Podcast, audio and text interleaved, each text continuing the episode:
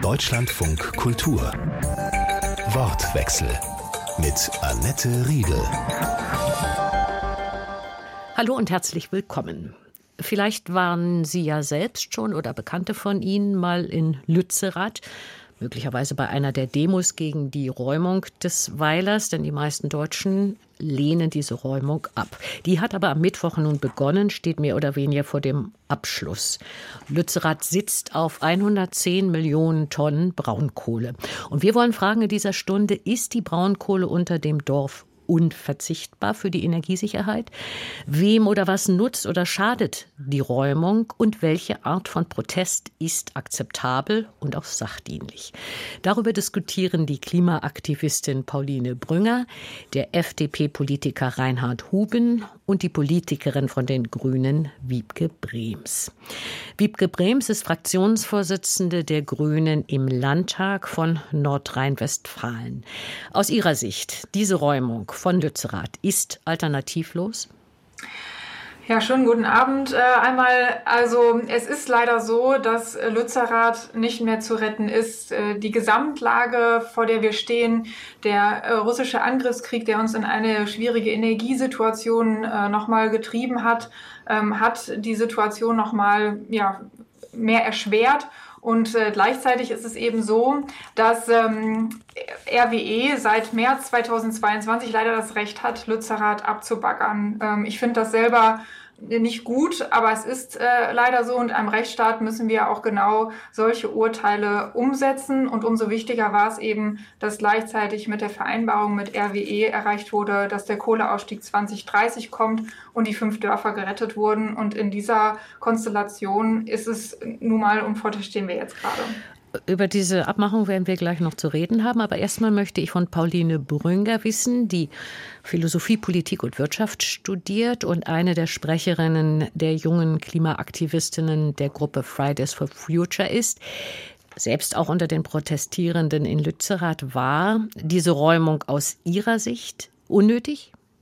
Auf jeden Fall und vor allen Dingen nicht nur unnötig, sondern auch auf vielen Ebenen fatal, wenn wir uns das Ganze aus einer klimapolitischen Perspektive anschauen. Sie haben eben selber gesagt, wie viele Millionen Tonnen Kohle unter diesem Dorf liegen.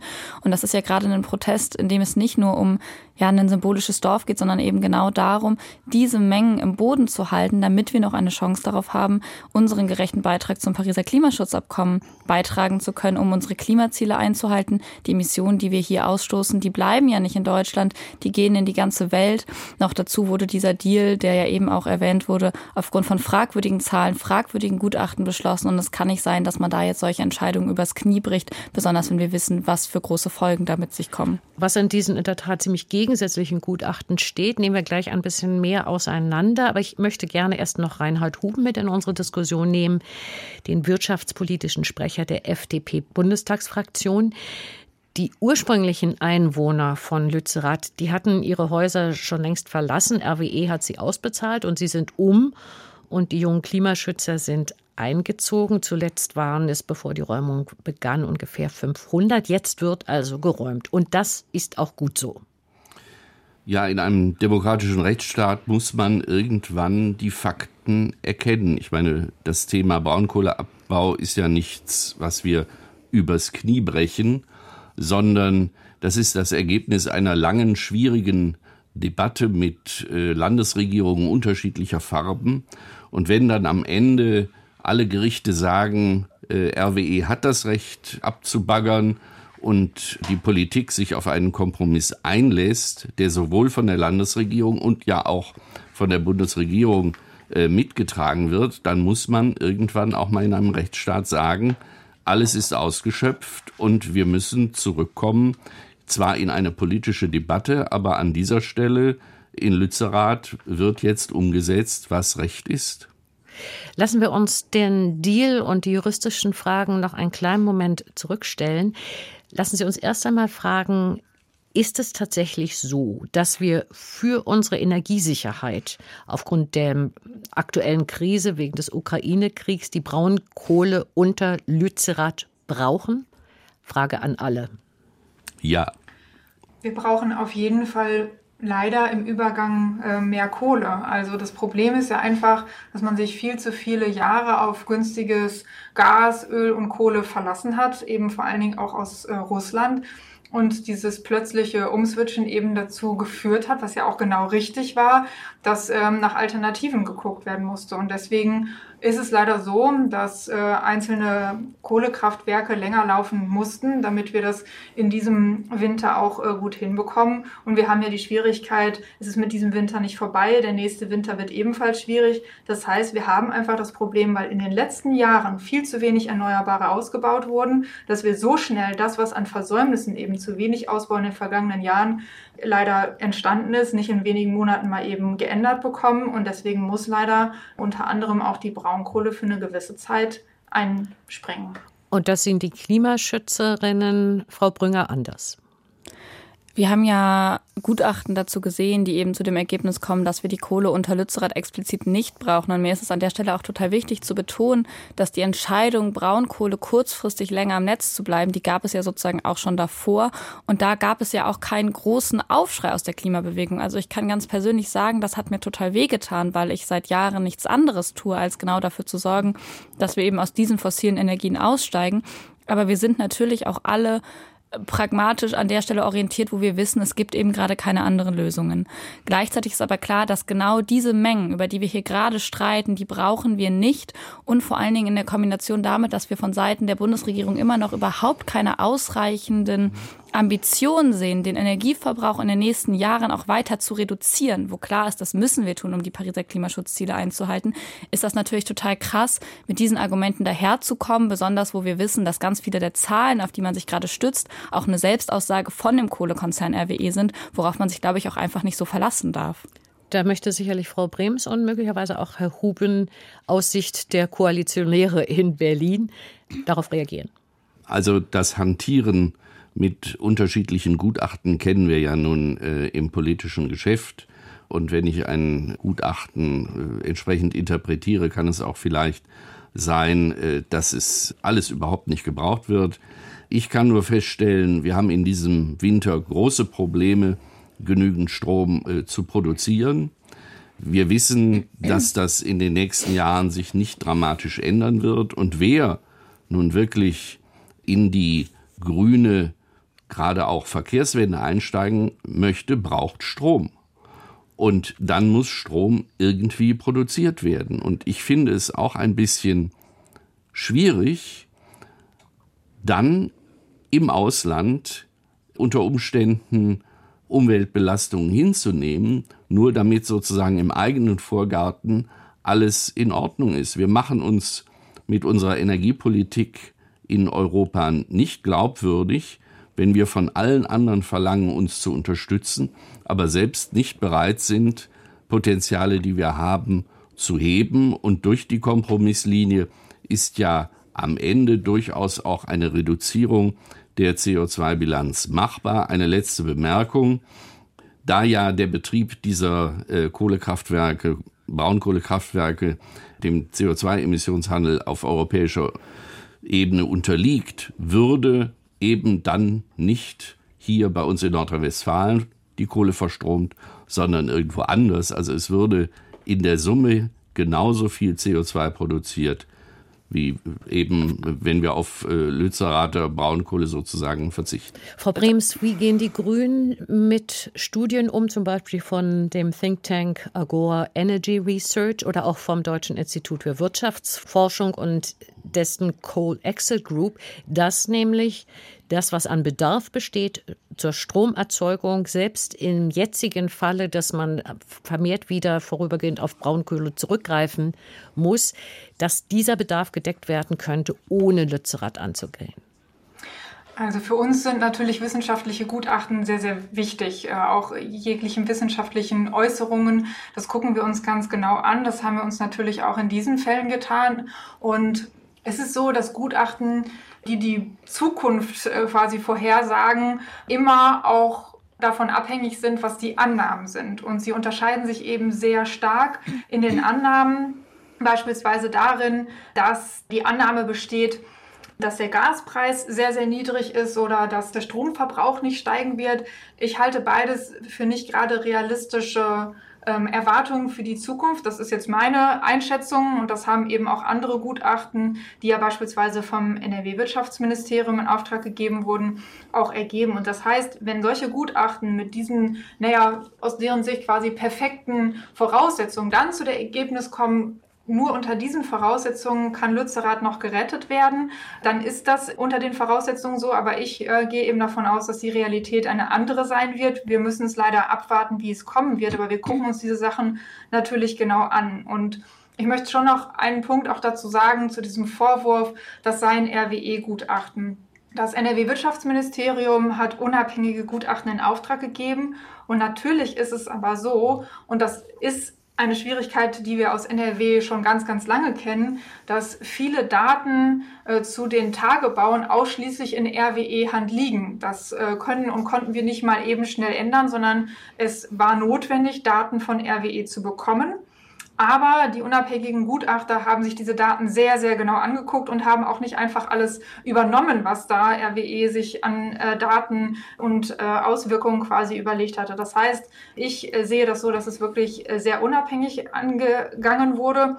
Und ich möchte zu guter Letzt noch mal einmal sagen, naja, ähm, dass es dann ja heißt, die Gutachten waren die Voraussetzungen ähm, für die gemeinsame Vereinbarung mit RWE. Aber dass Lützerath nicht zu retten ist und RWE das Recht auf die Kohle unter Lützerath hat, das hat erstmal nichts mit der Vereinbarung zu tun, sondern das ist bereits der Fall seit dem Urteil im März 2022. Und daran konnte auch eine solche Vereinbarung nichts ändern. Ich bin eben schon bei, den, bei der Aussage von Herrn Huben so ganz ins Stocken gekommen, einfach weil ich das Gefühl hatte, das war ein also großen Teilen ist mir das so aufgestoßen, zu erzählen, dass ähm, wir gerade in einer, in einer Krise stecken, wo wir sozusagen diese Potenziale auf jeden Fall nutzen müssen. Also wir sehen einmal das Problem, was wir gerade haben mit der Energieknappheit hier in Deutschland. Das ist zu einem ganz, ganz großen Teil ja zum Beispiel auch dadurch verursacht, dass wir gerade diese großen Ausfälle in Frankreich in der Atomkraft haben, wofür wir gerade aufkommen müssen. Also es ist nicht die Sache, dass äh, wir gerade alles aus dem Ausland beziehen, äh, sondern dass wir gerade in einer schwierigen Situation sind, weil wir eben für Ausfälle von der Atomkraft in einem anderen Land aufkommen. Diese ganzen Horrorszenarien, die jetzt gerade aufgemacht werden, das sind genau die Horrorszenarien, die natürlich am Ende besonders der fossilen Industrie in die Tasche spielen, weil die wissen, gerade ist sozusagen ihr letzter großer Moment, um sich nochmal aufzubäumen und alles mögliche Geld rauszuholen aus dem, was gerade geht. Was diese Gutachten angeht, finde ich das ganz, ganz wichtig zu betonen, dass es da natürlich gerade unterschiedliche Auffassungen von gibt. Und ich möchte auch ganz klar sagen, dass die alle wissenschaftlich sehr, sehr sauber erarbeitet worden sind, teilweise eben mit unterschiedlichen Annahmen, die im Vordergrund stehen, was für mich einfach ganz, ganz unerklärlich ist wie man zu so einer Entscheidung kommen kann, wenn die Fakten einfach noch nicht klar sind, besonders wenn wir wissen, was die großen Konsequenzen und was die Reichweite dieser Entscheidung ist. Also das Unterlützerath, ne, das ist sozusagen der Bereich, der jetzt noch, wo, der dem Tagebau Garzweiler weichen soll, wo die allerdicksten Kohleflöze liegen, wo die allermeiste Menge an CO2 im Boden gespeichert ist. Und es geht hier ja gerade um nicht mehr, aber auch nicht weniger als die Einhaltung der deutschen Klimaziele äh, in Bezug auf das Pariser Klimaschutzabkommen. Und da machen wir uns auf einer internationalen Ebene unglaubwürdig, wenn man hier in Deutschland als Regierung versucht, das als was Positives für den Klimaschutz darzustellen und wenn man sagt, man hat überhaupt als Legislative überhaupt keinen Einfluss mehr auf das, was passiert. Also Frau Brems, Sie haben gerade dieses Urteil aus dem letzten Frühjahr angesprochen. Was das Gericht damals ausdrücklich gesagt hat, ist, wir können diese Entscheidung nicht anders fällen, weil wir keine Rechtsgrundlage haben, um den Klimaschutz höher zu priorisieren. Das war ein ganz, ganz klarer Handlungsauftrag an die Regierung, an die Legislative, um zu sagen, wir müssen hier was dran ändern und sich so hinzustellen und ähm, am Ende zu sagen, wir haben überhaupt keine, da gar keine, da gar keine Möglichkeiten mehr, das das ist, finde ich, total fatal, weil wir ja wissen, dass wir ganz, ganz viele der bestehenden Verträge mit fossilen Konzernen so zum Ende nicht durchführen können, wenn wir nicht auch mit dem Pariser Klimaschutzabkommen brechen wollen. Die Mehrheit äh, der Bevölkerung in Deutschland äh, sieht es schon als richtig an, dass wir jetzt erstmal die Versorgungssicherheit äh, wiederhergestellt haben. Ich kann mir nicht vorstellen, dass die Mehrheit der Menschen in unserem Land äh, es einer Bundesregierung verziehen hätten, ja, wenn wir nicht Ruben, dafür gesorgt hätten. Doch überhaupt nicht. Doch natürlich geht also es darum. die Kohle unter Lützerath kommen wir rein technisch gesehen erst in also, zwei bis drei Jahren ja, frühestens. Genau, und aber wir werden in zwei bis drei Jahren auch nicht so viele Windräder und so viele Solardächer installiert haben, dass wir das kompensieren können. Ich meine, nicht ohne Grund laufen doch die Atomkraftwerke im Moment weiter. Nicht ohne Grund kaufen wir in Kolumbien Steinkohle, weil wir äh, Steinkohlekraftwerke, die eigentlich jetzt abgeschaltet werden sollten von der STEAG, äh, im Betrieb wieder nehmen, um einfach Versorgungssicherheit darzustellen. Also für Und die Versorgungssicherheit in den nächsten wenigen Jahren, da haben wir diese auch Mengen ja gesichert. Wenn Sie mich unterbrechen, die Frage der Versorgungssicherheit ist eine Frage, die ist immer aktuell. Und ich lasse mich nach den Ereignissen des letzten Jahres, Sie haben ja selbst auf die Probleme der Atomkraftwerke in Frankreich hingewiesen und wir sind im europäischen Stromverbund, darauf lasse ich mich nicht ein. Versorgungssicherheit muss permanent dargestellt werden. Und das tut die Bundesregierung. Deswegen haben wir ja auch im Sauseschritt LNG-Terminals äh, installiert. Und wir versuchen es zu verbinden mit den Klimazielen äh, von Paris. Keine Fraktion äh, dieser Bundesregierung hat also gesagt, richtig, wir wollen uns von den Pariser Zielen verabschieden. Nein, ja, ich sag's ja gerade, keine der Fraktionen dieser Bundesregierung hat gesagt, wir verzichten auf die Pariser Klimaziele. Deswegen wird ja mit der Lützerath-Entscheidung auch sichergestellt, dass bestimmte Kohlekraftwerke kürzer laufen als andere. Das heißt Darf aber auch, Moment, Moment.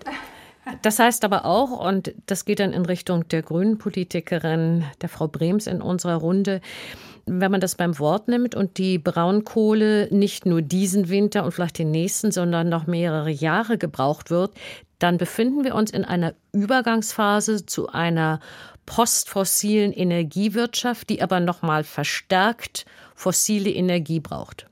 Also Energie Versorgungssicherheit und äh, die Erreichung des 1,5 Grad Ziels sind aus meiner Sicht wirklich keine Dinge, die sich eigentlich widersprechen müssen. Ich selber bin Elektrotechnikingenieurin und ich weiß, dass wir mit erneuerbaren Energien auch diese Sicherheit herstellen können. Wir haben es jetzt nur mit der Situation zu tun, dass in den vergangenen Jahren versäumt wurde, genug dafür zu tun. Und deswegen sind wir in dieser Situation, dass wir, die wir jetzt Verantwortung tragen, leider ähm, ja, vor dem Moment stehen, dass wir sagen, um die Versorgungssicherheit sicherzustellen, in einem Industriestaat ist das einfach wichtig und auch für unsere Versorgung für uns alle, dass wir mit diesem Übergang leider leben müssen. Aber wir können ja die Zukunft ändern. Wir können ja dafür sorgen und das finde ich ist unsere Verantwortung, weil wir nicht die Vergangenheit und rechtlich das Recht in der Vergangenheit verändern können, sondern nur in der Zukunft. Wir können dafür sorgen, dass wir jetzt richtig viel erneuerbare Energien zu bauen, dass wir das gemeinsam tun, damit wir hinkriegen können, dass so wenig Kohle wie möglich überhaupt noch verbrannt wird. Das ist das, wo ich finde, wo wir am meisten und auch gemeinsam dran arbeiten müssen. Das hat die Bundesregierung ja an vielen Stellen jetzt auch gemacht. Also sowohl was die, die, die bürokratischen Hindernisse bei Solarinstallationen angeht, die Frage der, der Installation von Wind on und Offshore haben wir ja nun einiges im letzten Jahr schon erreicht. Aber was das hier und heute jetzt angeht, Lützerath und überhaupt das rheinische Braunkohleabbaugebiet, wird es geprägt von einem Deal, das Stichwort fiel schon ein, zweimal, was der grüne Wirtschaftsminister auf Bundesebene Robert Habeck ausgehandelt hat mit RWE. Und dieser Deal besagt, man steigt früher als ursprünglich verabredet im Rheinischen Revier aus dem Braunkohleabbau aus, nämlich statt 2038 auf 2030 vorgezogen. Man rettet damit fünf Dörfer, die sonst auch abgebaggert hätten werden müssen. Aber Lützerath muss dran glauben. Das ist doch aber erst einmal Dadurch werden Millionen Tonnen weniger Braunkohle abgebaut als ursprünglich geplant. Kein schlechter Deal, oder? Ja, Doch. deswegen habe ich dem ja zugestimmt. Frau Brünger, aus Sicht der Klimaaktivistin, doch sagen Sie, es ist ein schlechter Deal? Es ist ein schlechter Deal, weil diese Zahlen und diese Erzählung, die man versucht darum zu spinnen, weil die nicht stimmt. Mehrere unabhängige Gutachten haben sich das im Nachhinein angeschaut und sind zu dem Schluss gekommen, dass in realistischen Szenarien wahrscheinlich keine einzige Tonne Kohle durch diesen Deal im Boden bleibt, kein einziges Gramm CO2 eingespart wird, weil man die Menge an Kohle, die eigentlich nach 2030 verstromt werden würde, jetzt einfach in der Hälfte der Zeit intensiver und früher verstromt. Also aus einem vermeintlichen Kohleausstieg wird eigentlich eine Kohleintensivierung, die am Ende überhaupt nichts fürs Klima tut und in der Menge, auf die sich geeinigt wurde, ähm, sehr, sehr sicher mit dem Pariser Klimaschutzabkommen bricht diese Vereinbarung, die sagt sehr, sehr klar, dass 280 Millionen Tonnen Braunkohle in der Erde bleiben. Also deswegen kann man nicht sagen, dass das irgendwie gar keine Auswirkungen hat, sondern es hat genau das. 280 Millionen Tonnen Braunkohle bleiben in der Erde, die sonst RWE das Recht gehabt äh, hätte dazu, ähm, nach den jetzigen Bedingungen quasi zu, zu verfeuern. Und das finde ich ist deswegen eine sehr, ein sehr gutes Ergebnis. Also es ist eben so, dass Lützerath natürlich Teil der Vereinbarung ist, aber Lützerath hätte auch abgebaggert werden müssen, wenn es diese Vereinbarung nicht gegeben hätte, weil wir dieses, dieses Urteil nicht rückgängig machen können. Das kann man kritisieren, aber in einem Rechtsstaat habe ich als äh, Politikerin, als Abgeordnete auch mit dafür zu sorgen, dass diese Gewaltenteilung, die Teil unseres Rechtsstaats ist, auch eingehalten wird. Ich kann die Gesetze für die Zukunft verändern und die Rahmenbedingungen beispielsweise für den Ausbau der erneuerbaren Energien. Jetzt ist für Robert Habeck, so hat das nochmal in dieser Woche in einem Interview gesagt, Lützerath ein Symbol dafür, dass das Ende des fossilen Zeitalters, des Abbaus von Braunkohle markiert und eben nicht ein weiter so. Das sehen Sie als Klimaschützerin, Frau Brünger, nicht so. Nein, wir sehen, dass wir gerade, wie gesagt, ne, den, die Verstromung von Kohle nochmal intensivieren und damit vor allen Dingen, und das finde ich immer so wichtig zu sagen, also woran wir diese Politik messen, das ist das Pariser Klimaschutzabkommen. Wir wollen eine Grenze da ziehen, wo die Klimaerhitzung so dramatisch wird, dass sie Menschen in einem Maß gefährdet, was unerträglich wird. Und das ist genau dieser Punkt, den wir gerade mit diesem Deal überschreiten. Und ich habe das Gefühl, das muss man auch einfach nochmal sagen, das ist einfach ein gesamtstaatliches Versagen, würde, also würde ich behaupten, dass man es nicht schafft, einen Weg zu finden, als Regierung damit umzugehen und einen Plan vorzulegen, wie man dieses Abkommen noch einhalten möchte. Und gehen wir mal davon aus, und ich möchte da also diese Annahmen von Frau Brems einfach mal weiterführen, also ja, RWE hat dieses Recht, jetzt Lützerath abzubaggern, dann muss man doch trotzdem als Bundesregierung sich hinstellen und sagen, die Menge an Kohle, die unter diesem Dorf liegt, die darf aus einer Klimaschutzperspektive nicht verfeuert werden. Und dann müssen wir jetzt einen Plan vorlegen, wie wir es schaffen, dass die im Boden bleibt. Und dass niemand sich überhaupt traut, das einmal auszusprechen, also wie dramatisch die Lage ist, dass niemand wirklich mit der Energie, mit dieser Ne, also mit so einem Gefühl von, man hat verstanden, wie notwendig das jetzt ist, alles dafür zu tun, die Energiewende zu beschleunigen. Das ist natürlich dramatisch und deswegen gibt es, glaube ich, auch überhaupt kein Vertrauen von Seiten von KlimaschützerInnen gerade. Man lässt da den Konzern jetzt einfach mal machen, sondern genau jetzt müssen eben die Weichen dafür gestellt werden. Und im besten Fall macht man das, bevor RWE Fakten schaffen kann, indem man jetzt ein Räumungsmoratorium einsetzt und sich die ganze Sache nochmal wirklich anschaut. Frau Brünger spricht von einer Art Staatsversagen an dem Eck. Herr Huben als FDP-Politiker gefragt. In eine ähnliche Richtung geht auch der Kommentar in der Süddeutschen Zeitung, einer der Kommentare in dieser Woche. Ich zitiere, Lützerath ist auch ein Symbol dafür, dass die politisch Verantwortlichen das Ausmaß der drohenden Klimakatastrophe nicht genug erfasst haben. Die deutsche Klimapolitik tut ihr Bestes oder glaubt das zumindest, aber das Beste war noch nicht gut genug. Ja, da kann ich ja eigentlich nur antworten mit einem anderen Kommentar aus der Zeit, wo dann gesagt wird, Lützerath eine Supernova. Die Bilder aus Lützerath zeigen, die hiesige Klimabewegung steckt in einer Sinnkrise. Also, ich glaube, mit der äh, Debatte kommen wir nicht weiter und wir können als verantwortliche Politik nicht monokausal Politik betreiben. Wir können, das mag ja einer großen Gruppe von Menschen missfallen. Aber wir können unsere Politik nicht reduzieren auf eine Frage.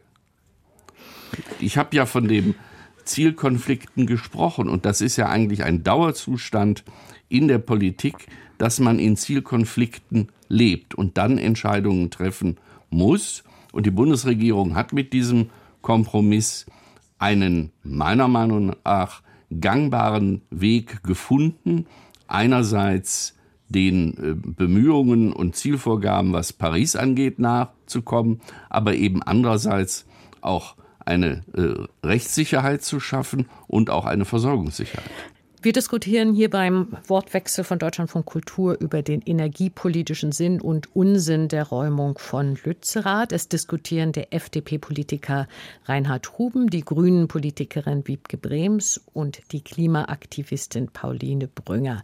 Bisher haben wir gefragt, ist die Räumung alternativlos oder unnötig? Und jetzt wollen wir in der zweiten Hälfte dieser Diskussion den Fokus ein bisschen verschieben und auf zwei andere Aspekte legen, nämlich zum einen die Frage, was bedeuten diese Entwicklungen jetzt rund um das rheinische Braunkohleabbaugebiet für die Klimaschutzpartei, die Grünen, und welche Art von Protest ist akzeptabel und macht Sinn.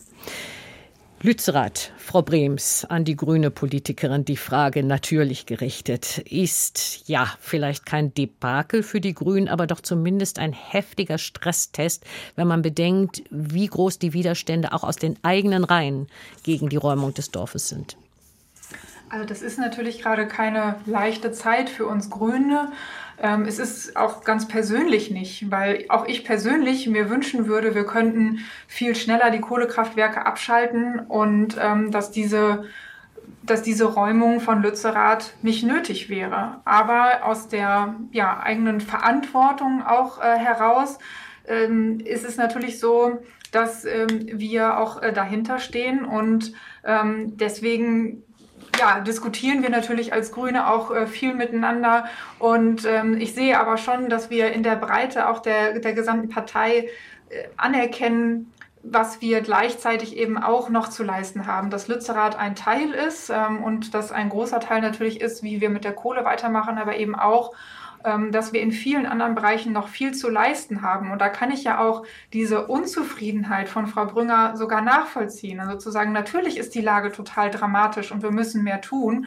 Ähm, ich wünschte mir manche Sachen auch schneller und noch mehr.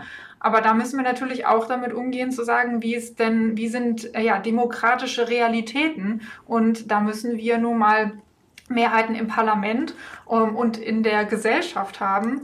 Und äh, das geling gelingt ähm, jetzt äh, mittlerweile, aber wir haben eben es auch immer mit Koalitionspartnern zu tun, so dass wir schon schauen müssen, wie kriegen wir das hin. Aber man kann natürlich immer mehr wünschen und mehr fordern. Aber ich finde, wir machen uns gerade genau an den Stellen auf den Weg, dass wir beim Ausbau der erneuerbaren Energien jetzt in den letzten Monaten, wo wir in NRW an der Regierung sind, angefangen haben und die nächsten Punkte auch angehen. Aber natürlich muss noch viel getan werden.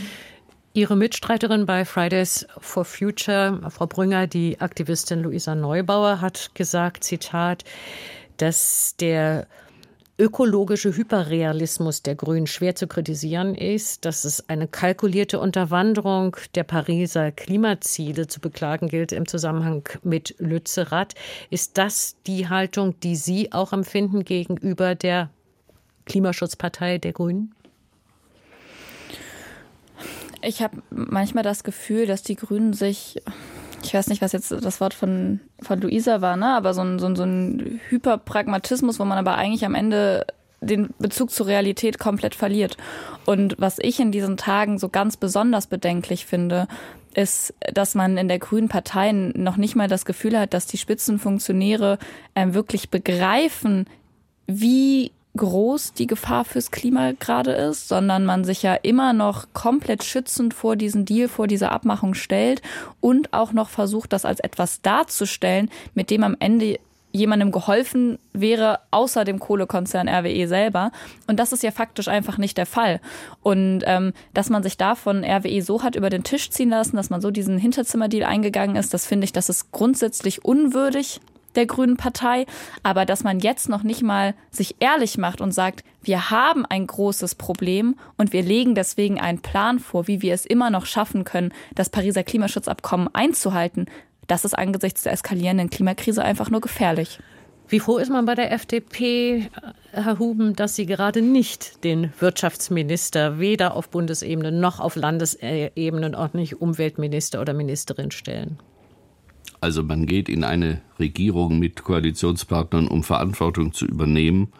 Und äh, deswegen äh, wäre ja unsere Situation, wenn wir den Wirtschaftsminister stellen würden, äh, dann auch, ich sag mal, nicht groß anders. Das Na, vielleicht Problem, würden Sie keine Morddrohung bekommen, wie zum Ja, ich- Beispiel die zuständige Ministerin in Nordrhein-Westfalen. Also ich will auf den Punkt kommen. Wir erkennen in langfristigen politischen Debatten ist es immer gefährlich, bestimmte Themen zu großen Symbolthemen aufzubauen. Und das ist eben mit Lützerath passiert. Und äh, wenn man äh, als Partei äh, und auch das, ich sag mal, unterstützende Umfeld sich so absolut auf eine Position begibt und diese dann, wenn man Realpolitik macht, diese Position verlassen muss, dann ist es ein, ein schwieriger Prozess für jede Partei und diesen Prozess machen jetzt die Grünen durch. Äh, da will ich überhaupt nicht hämisch sein. Das ist jeder Partei, glaube ich, schon mal passiert in der Bundesrepublik Deutschland. Äh, zwei Dinge finde ich aber dann schon auch bemerkenswert. Wir haben auf der einen Seite Vertreterinnen und Vertreter der Grünen Partei und äh, ich, ich interpretiere mal die Äußerung von Frau Brems im Moment auch so, dass man sagt, das ist zwar nicht für uns idealtypisch, aber es ist irgendwie sinnvoll und nötig. So hat sich ja zum Beispiel auch Herr Nuripur äh, geäußert, so hat sich Robert Habeck geäußert, kann es dann aber nicht verstehen, wenn einzelne äh, Bundestagsmitglieder, Abgeordnete äh, wie Frau Henneberger oder Frau Slavik, die einerseits diesen Kompromiss äh, Frau Henneberger ja mit in Berlin verantwortlich ausverhandelt hat äh, und Frau Slavik, die ja zumindest diesem Gesetz auch zugestimmt hat, dann hinterher in der Öffentlichkeit sagt, äh, das sei alles so schrecklich und das ginge nicht. Das finde ich dann schon problematisch. Vielleicht Ausdruck, Frau Brems, einer Identitätskrise bei den Grünen im Innern, gepaart mit einer Glaubwürdigkeitskrise nach außen? Also ich sehe uns natürlich in einer sehr schwierigen äh, Situation. Ich kann da nur äh, für mich und äh, für uns in unserer Fraktion äh, sprechen, dass es natürlich da auch ähm, Abgeordnete gibt, die auch aus, aufgrund ihrer eigenen Biografie ähm, natürlich mit solchen Entwicklungen gerade mehr oder weniger äh, Schwierigkeiten haben. Und ich will das überhaupt nicht bewerten, wie jemand selber damit umgeht. Aber natürlich ist es schon ähm, sinnvoll, wenn man einmal eine Entscheidung auch politisch äh, getroffen hat, auch dazu zu stehen.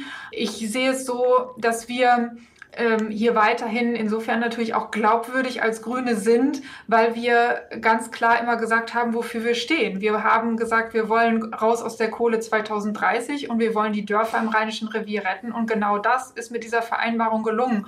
Und das ist schon was, was mich dann schon irritiert, wenn ähm, Frau Brünger dann sagt, dass diese Vereinbarung niemandem nützt. Es können 500 Menschen in der Region bleiben, die das vorher nicht gekonnt hätten. Und das finde ich neben allem, wo wir beim Klimaschutz ja total nah beisammen sind, zu sagen, das ist alles wichtig und das müssen wir auch sehen, müssen wir auch sehen, dass es ganz persönlich auch Menschen trifft, denen wir an der Stelle wirklich eine positive Perspektive geschaffen haben, neben dem, dass 280 Millionen Tonnen Kohle in der Erde bleiben. Frau Brünger, möchten Sie darauf noch mal kurz reagieren? Also natürlich, und ich habe da ähm, ganz, ganz viel äh, groß Respekt vor, aber ich glaube, ich freue mich vor allen Dingen natürlich über jedes Dorf, was vor der Zerstörung und vor dem Tagebau geschützt werden kann. Dafür kämpfen KlimaschützerInnen und Menschen vor Ort seit Jahren, ja auch Seite an Seite. Bezüglich der 280 Millionen Tonnen Kohle, die ja jetzt schon mehrmals erwähnt worden sind, finde ich es da nochmal wichtig zu betonen, dass das ja auch auf einer Ebene eine sehr, sehr alte Zahl ist, die neuesten Berechnungen zufolge auch überhaupt nicht mehr aktuell ist. Also wir gehen nicht davon aus, dass die 280 Millionen Tonnen Kohle je emittiert worden wären, auch ohne diesen Deal. Ich finde es trotzdem gut, dass wir da jetzt eine Rechtssicherheit haben. Ich finde, das ist wichtig, dass wir den Kohleausstieg nicht einfach nur Marktmechanismen überlassen und da eine Regelung gefunden haben. Aber ich finde es auch falsch, so zu tun, als hätte man dadurch ähm, Einsparungen vorgenommen, die es sonst auf keinen Fall gegeben hätte. Und ich glaube, dass man sozusagen schon feststellen muss, dass realistisch und nach den wahrscheinlichsten Szenarien, die wir gerade haben, eben kein einziges kein einziges Gramm CO2 eingespart wird ähm, und dass deswegen schon auch eine irreführende Erzählung an zumindest auf einer Ebene ist. Ich möchte an der Stelle gerne den Fokus in unserer Diskussion noch mal ein Stückchen verschieben zu einem anderen Aspekt. Ich glaube, wir müssen davon ausgehen, wie auch immer man das bewertet, Lützerath wird verschwinden. Da ist offenbar die Rechtslage zu eindeutig. Die Frage ist, wie viel Demonstrationen, wie viel Widerstand, wie viel Gegenwehr ist unter den gegebenen Umständen legitim? Also ich äh, sage da ganz klar, ist einmal friedlicher Protest gehört in unserer Demokratie absolut dazu. Das ist vollkommen in Ordnung und ähm, wir Grüne sind ja auch äh, häufig Teil dessen und deswegen ist das genau richtig, weil wir natürlich genau solchen Ausdruck auch ähm, von, von der Zivilgesellschaft natürlich brauchen und äh, Deswegen ist das für mich klar, aber die Grenze ist klar an der Stelle überschritten, wo Gewalt eingesetzt wird. Gewalt ist inakzeptabel, auf jeden Fall. Und natürlich ist es auch so, dass Straftaten in einem Rechtsstaat verfolgt werden müssen. Ist denn Nötigung und wenn sich Menschen an einer Straße festkleben und andere zum Anhalten und Warten möglicherweise nötigen, dann ist das Nötigung? Ist für Sie keine Gewalt? Das ist eine Straftat, die verfolgt werden muss. Das finde ich ganz klar. Also das sind aber auch diejenigen, die sich da hinsetzen, ähm, die, ähm, die wissen ganz genau, was, was sie da tun ähm, und wissen auch, dass sie an den unterschiedlichen Stellen dann eben Straftaten begehen und dass sie genau dieses Risiko auch eingehen. Darf man im Kampf gegen den Klimawandel Gesetze brechen? Nein. Nein, auf gar keinen Fall. Und äh, ich sage mal, es geht ja nicht nur um die Frage der, der Nötigung im Einzelnen, sondern es geht auch äh, um die Frage, wie gehen wir mit äh, rechtsstaatlichen Gesetzen und Vorgaben um. Und äh, ich bin auch der Meinung, jeder hätte bis Mittwoch einschließlich in Lützerath friedlich protestieren können. Äh, dann war aber klar, ab Mittwoch wird geräumt und dann hat man meiner Meinung nach diesen äh, Prozess, der ja nun wirklich wahrlich lange genug gedauert hat, auch zu akzeptieren. Und äh, ich möchte mal den Fokus auch äh, richten, äh, einerseits auf die äh, Mitarbeiterinnen und Mitarbeiter äh, von RWE und auf die Polizistinnen und Polizisten vor Ort, äh, die da zum Teil ja massiv angegriffen werden und sich großer Gefahren aussetzen für die Sicherung des Rechtsstaates. Das wird in den Debatten immer gerne so ausgeblendet. Ich finde, es geht nicht, wenn am Ende die politische Mehrheit bestimmte Entscheidungen gefällt hat und wenn Gerichte das geprüft haben, dann muss man in einem demokratischen Prozess auch sagen, okay, das war's jetzt. Frau Brünger, darf man im Kampf für das Klimagesetze brechen? Ganz viele große gesellschaftliche Kämpfe in den letzten Jahrzehnten, die sind genau dann gewonnen worden, wenn Menschen auch sich mit friedlichem zivilen Ungehorsam dafür eingesetzt haben. Und ich denke da immer ganz gerne zurück an eine Zeit, die mittlerweile vier Jahre her ist, als ich das erste Mal ähm, freitags nicht zur Schule gegangen bin, um fürs Klima zu demonstrieren. Auch das war damals verboten und ohne diesen diesen Schulstreik, ohne dieses bewusste Übertreten von Grenzen, dann wären wir wahrscheinlich nicht da, wo wir gerade sind und hätten niemals diesen großen Protest gehabt, aber auch diese große gesellschaftliche Veränderung, wo die Debatte erst genau dadurch angestoßen worden ist. Dazu kommt ja auch noch, wir haben es ja auch mit Verträgen auf verschiedenen Seiten zu tun und auch das Pariser Klimaschutzabkommen. Das ist ein völkerrechtlicher Vertrag. Das ist ein Vertrag, der im Bundestag beschlossen worden ist und ähm, wo ich glaube, wo ich das Gefühl habe, dass es ganz, ganz wichtig ist, immer zu sagen, wenn wir nicht jetzt radikal den Kurs wechseln, dann werden wir damit brechen. Und auch das ähm, Verfassungsgericht hat ja erst vor kurzer Zeit festgestellt, dass wir ein Recht auf Klimaschutz haben und dass das verfassungsrechtlich wichtig ist. Ähm, und da habe ich ganz, ganz großen Respekt und Anerkennung mindestens mal vor allen Leuten, die sich dafür gerade einsetzen und glaube auch, dass das in solchen Zeiten auch die demokratische Pflicht von uns Bürgerinnen und Bürgern ist, sich ähm, genau dafür einzusetzen, dass am Ende unsere Lebensgrundlagen erhalten werden können, wenn die Regierungen anscheinend nicht den Mut haben, das selber zu machen. Das heißt, Sie würden der Einlassung der Sprecherin von Lützerath lebt zustimmen, die gesagt hat, Zitat, es gibt unterschiedliche Menschen und Aktionsformen.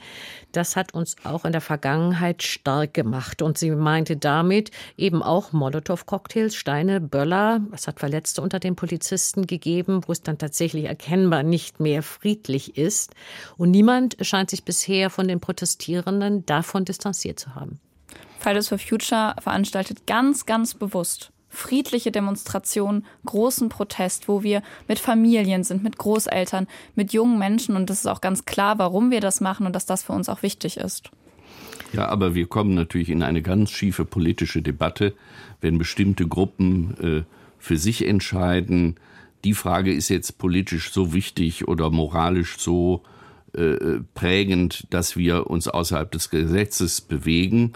Äh, ich habe eine gewisse Horrorvorstellung darüber, wenn bestimmte Gruppen in Deutschland, die eher am politischen rechten Rand unterwegs sind, mit den Argumenten auch äh, in Deutschland rumlaufen würden. Also ich sehe das als äußerst gefährlich an äh, während den Anfängen. Eine der Begründungen für die beherzten Aktionen, die wir in Lützerath jetzt erlebt haben im Zusammenhang mit der Räumung, ist ja auch, dass von den Aktivistinnen gesagt wird, kriminell sind eigentlich die, die die Lebensgrundlagen künftiger Generationen zerstören, indem sie eben nicht effektiv genug etwas fürs Klima tun. Wie sehen Sie das, Frau Brems?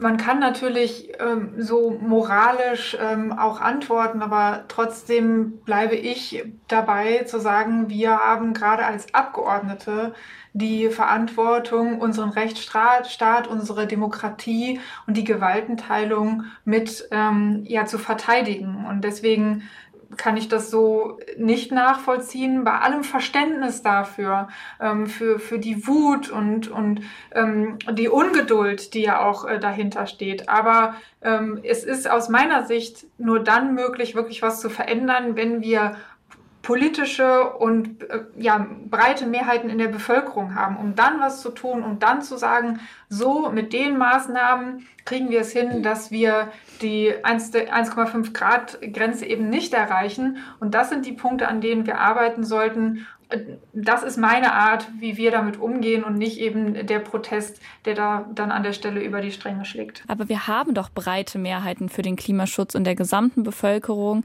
Wir haben gerade eine neue Umfrage ähm, vom ZDF Politbarometer, das sagt, dass unfassbar viele Menschen in Deutschland glauben, dass die Regierung gerade nicht genug tut, dass sie möchte, dass mehr passiert. Und von Seiten der Parteien hören wir seit Jahren schöne Worte. Ähm, man sagt, man würde alles dafür tun, aber sobald man zwei Sekunden länger hinschaut, merkt man ja, dass sich das alles irgendwie in Luft auflöst, dass die Zahlen nicht zueinander passen, dass wir ganz, ganz weit weg sind, unsere internationalen Verpflichtungen einzuhalten. Und da habe ich das Gefühl, dass das auch irgendwo ein ausgelutschtes Argument ist, ähm, zu sagen, wir haben diese Mehrheiten nicht. Ich glaube, es ist jetzt die Verantwortung von Politik, diese Mehrheiten auch wirklich umzusetzen. Wir haben diese Mehrheiten eben noch nicht so lange. Wir haben sie schon länger in der Bevölkerung, ja, da stimme ich zu, und auch schon länger diese Ungeduld. Aber wir haben eben die Möglichkeiten, auch in, im Bund und in Nordrhein-Westfalen gemeinsam da diese Veränderung gerade in der Braunkohle ähm, auch anzustoßen, erst seit wenigen Monaten. Wir sind erst seit Juni vergangenen Jahres als Grüne hier mit in der Regierung und erst das hat den Impuls gegeben, um den Kohleausstieg auf 2030 vorzu, äh, vorzuziehen. Aber ich bin ganz klar der Meinung, natürlich reicht das nicht. Wir müssen natürlich noch viel mehr hinbekommen. Ähm, und das schaffen wir aber nur zusammen. Und diese Mehrheiten sind jetzt endlich da. Die waren aber in den vergangenen Jahren so nicht da. Herr Huben, wenn Sie eindeutig gesagt haben, nein, man darf im Kampf für das Klima keine Gesetze brechen, wären Sie dann auch jemand, der befürworten würde, dass es für diejenigen, die das dann doch tun, härtere Strafen geben sollte? Nein, ich bin als äh, Liberaler äh, der festen Überzeugung, wir haben genügend äh, Gesetze, die entsprechend die Möglichkeiten bieten, wenn Leute Gesetze brechen, auch zu bestrafen. Äh, es muss dann nur äh, schnell und konsequent eben auch äh, verfolgt werden. Das ist ja manchmal eher das Problem dabei. Aber ich möchte nochmal darauf eingehen. Also es mag aktuelle Umfragen geben, äh, dass die Menschen sagen, ja, wir müssen das Pariser Klimaziel erreichen und so weiter und so fort. Wenn sie aber in der politischen Praxis unterwegs sind und dann in Zielkonflikten mit Bürgerinnen und Bürgern auch sagen, ja, okay, das können wir aber nur erreichen, wenn wir dies und das und das machen, äh, dann lässt das mit der Zustimmung häufig auch äh, nach. Das sind die Menschen, die dann einerseits gegen ein Windrad bei ihnen in der Nähe äh, protestieren, aber gleichzeitig in der Umfrage sagen, äh, ich möchte, dass mehr für äh, das Klima getan wird. Also so einfach äh, ist die Debatte nicht und ich sage nochmal, ich wehre mich dagegen, Politik monokausal nur auf die Frage des Klimas zu reduzieren. So werden wir eine Gesellschaft nicht zusammenhalten können. So werden wir am Ende nicht erfolgreich Politik machen können. Frau Brünger, die Klimaaktivistinnen sind auch in einer Art Dilemma. Über das der Bundesregierung oder der Regierenden haben wir schon gesprochen. Und das besteht darin, dass man Aufmerksamkeit für die Anliegen braucht, selbstverständlich, denn die bringen Medienpräsenz, die bringen unter Umständen auch Spendengelder, nicht ganz unwesentlich, dass man aber unter Umständen, wenn man Aufmerksamkeit will, zu Maßnahmen greifen muss, die dann wieder dem guten Ruf, dass man zivil und friedlich und freundlich protestiert, schadet. Wie kann man aus diesem Dilemma herausfinden? Ich glaube, dass Fridays for Future in den letzten Jahren eine gute Antwort darauf gefunden hat, indem wir sehr, sehr breiten Protest organisieren, ähm, teilweise ja Millionen Menschen auf die Straße gebracht haben, immer wieder mit Hunderttausenden da sind und ganz, ganz breite Bündnisse in der gesamten Gesellschaft gerade dafür formieren, dass Menschen merken, diese Wende, die muss an allen Ecken und Enden dieses Landes stattfinden und dass auch immer mehr Menschen begreifen, dass sie ein aktiver Part dieser Transformation sein müssen, weil es ist natürlich klar, dieses Land in wenigen Jahren komplett klimaneutral zu gestalten, das wird nicht spurlos an uns vorbeigehen und das schaffen wir nur, wenn wir alle mit anpacken und wenn wir uns alle genau in diesen demokratischen Prozess mit einbringen.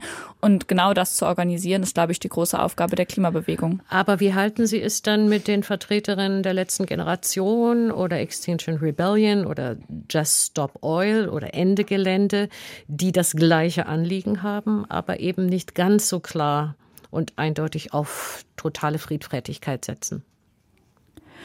Ich glaube ehrlicherweise, dass wir gerade schon wieder eine Debatte führen, die wir eigentlich lange hinter uns gelassen haben sollten. Und zwar diese Frage von, was ist der beste Weg, um diese Mehrheiten von Seiten der, der Klimabewegung zu erreichen, ich finde es persönlich einfach die, die größte Frage, wie kann es sein, dass sich in der politischen Debatte von Seiten der Parteien immer noch so, so viele dagegen wenden. Ich fand auch jetzt die Argumentation von Herrn Huben wieder ne, ist mir total aufgestoßen. Also immer diese Fragestellung von wegen, wie kann man das Klima immer so als alleiniges Thema denken? Ich habe das Gefühl, Sie haben nicht verstanden, was die Klimakrise bedeutet. Und zwar, dass die sich am Ende in alle Bereiche unseres Lebens erstrecken wird. Also wie gut können wir noch wirtschaften? Brechen Transportketten einfach zusammen und Lieferketten, wie wir es diesen Sommer gesehen haben, als der Rhein ausgetrocknet wird?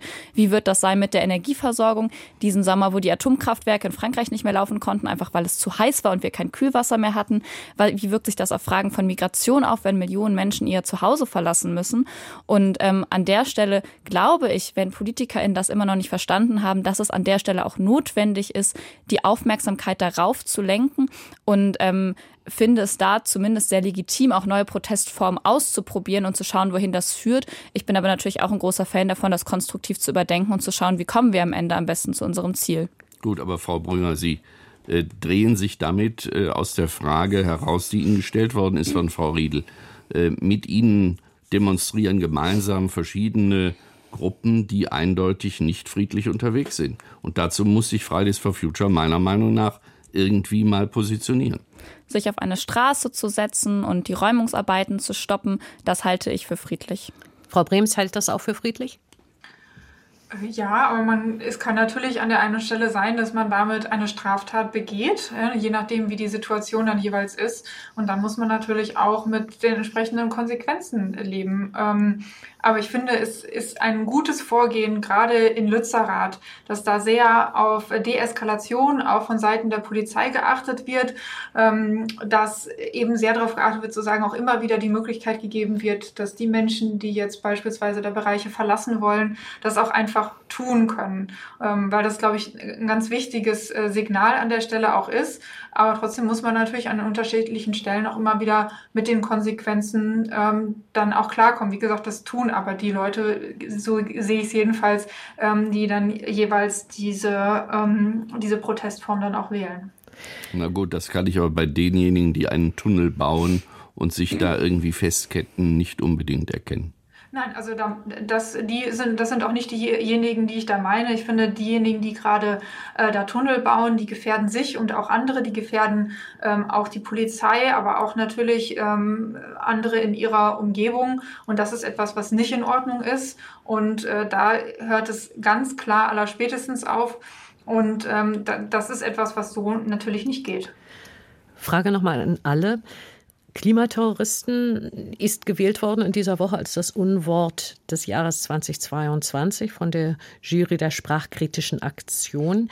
Begründung mit diesem Ausdruck sei im öffentlichen Diskurs das, was die Aktivistinnen und Aktivisten an Protesten aufbringen, für den Klimaschutz diskreditiert worden. Sind diejenigen, die sich festkleben, die Tunnel bauen, das Stichwort fiel eben, aus ihrer Sicht Klimaterroristen? Jetzt mal Unwort hin oder her? Nein.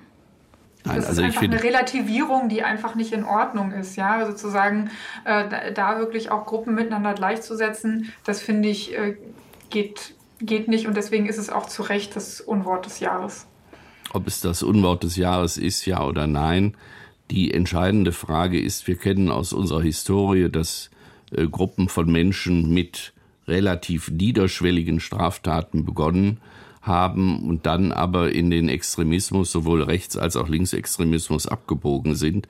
Deswegen halte ich die Formulierung im Moment für überzogen, aber äh, es ist zumindest eine Tatsache, dass auch die Behörden auf bestimmte Gruppen da etwas achten sollte. Ich finde es an der Stelle nochmal ganz wichtig zu betonen, dass die meisten Klimaaktivistinnen, die sich gerade zu radikaleren Aktionsformen bekennen, das aus einem Gefühl von ganz, ganz tiefer Verzweiflung tun. Das sind ja teilweise auch Leute, die seit Jahren auf den Straßen sind, die das Petitionen legitimiert trotzdem bestimmte Und Verfahren nicht. Darauf möchte ich gar nicht hinaus. Und die das Gefühl haben, dass sie überhaupt nicht durchdringen und äh, irgendwie mit der Untätigkeit der Regierung brechen können, obwohl ja eigentlich total klar ist, dass es eine riesige Handlungsnotwendigkeit gibt und die aktuellen Regierungen der nicht nachkommen und es anscheinend auch gerade nicht die Ambitionen gibt, dem nachzukommen. Und ich glaube, wenn wir wollen, dass wir diesen Prozess gut und demokratisch lösen können, dann wäre es auch wichtig, dass die Regierungen sich nicht nur in schönen Worten, sondern auch in ihren Handlungen an dem halten, was sie eben demokratisch beschlossen haben. Und das ist das Pariser Klimaschutzabkommen. Das ist alles, was Klimaaktivistinnen gerade wollen, dass das Wort, was man gegeben hat, dass das auch eingehalten wird. Und da finde ich es total wichtig, auch an der Stelle nochmal diese Verantwortung irgendwie auszusprechen. Ich möchte am Schluss gerne nochmal den Bogen schlagen zum Dorfe Lützerath und würde von jedem von Ihnen ganz gern in kurzen zwei Sätzen zusammengefasst bekommen, welches Signal von den Vorgängen rund um Lützerath jetzt aus Ihrer Sicht ausgehen sollte. Ja, ich würde mir das Signal wünschen, dass wir jetzt gemeinsam zusammenstehen im Sinne des Klimaschutzes, dass wir das, was wir an zusätzlichen Anstrengungen aufbringen müssen für den Bereich der Wärmewende, der Verkehrswende, aber eben auch beim Ausbau erneuerbaren Energien, dass wir das gemeinsam positiv mit der Kraft, mit der Power, die da an friedlichem Protest auch da ist, dass wir das gemeinsam schaffen und denke, dass das aber auch zu stemmen ist, wenn wir da gemeinsam uns unterhaken. Lützerath wird am Ende ein Zeichen dafür sein, äh, dass wir in einem demokratischen Rechtsstaat leben und auch wenn es manchmal äh, für die Betroffenen schwer ist, äh, sich der Rechtsstaat am Ende auch durchsetzen wird. Die Kohle unter Lützerath, die muss im Boden bleiben und die Klimabewegung und die breite Gesellschaft, die zieht gerade auch eine Grenze für Regierungen, die es wagen, mit dem Pariser Klimaschutzabkommen zu brechen. Und ich hoffe, dass davon auch nochmal ein großes Zeichen ausgeht. Die deutsche Gesellschaft, die möchte nicht weitermachen mit den fossilen Energien. Und solange Regierungen selber untätig bleiben, werden wir eben selber den Mut aufbringen, um diese fossile Zerstörung zu stoppen. Damit geht dieser Wortwechsel im Programm von Deutschlandfunk Kultur zu Ende. Ich bedanke mich sehr herzlich beim FDP-Politiker Reinhard Huben, der Klimaaktivistin Pauline Brünger und der grünen Politikerin Wiebke Brems für diese Diskussion. Ich wünsche Ihnen und natürlich unseren Hörerinnen und Hörern noch einen schönen Abend.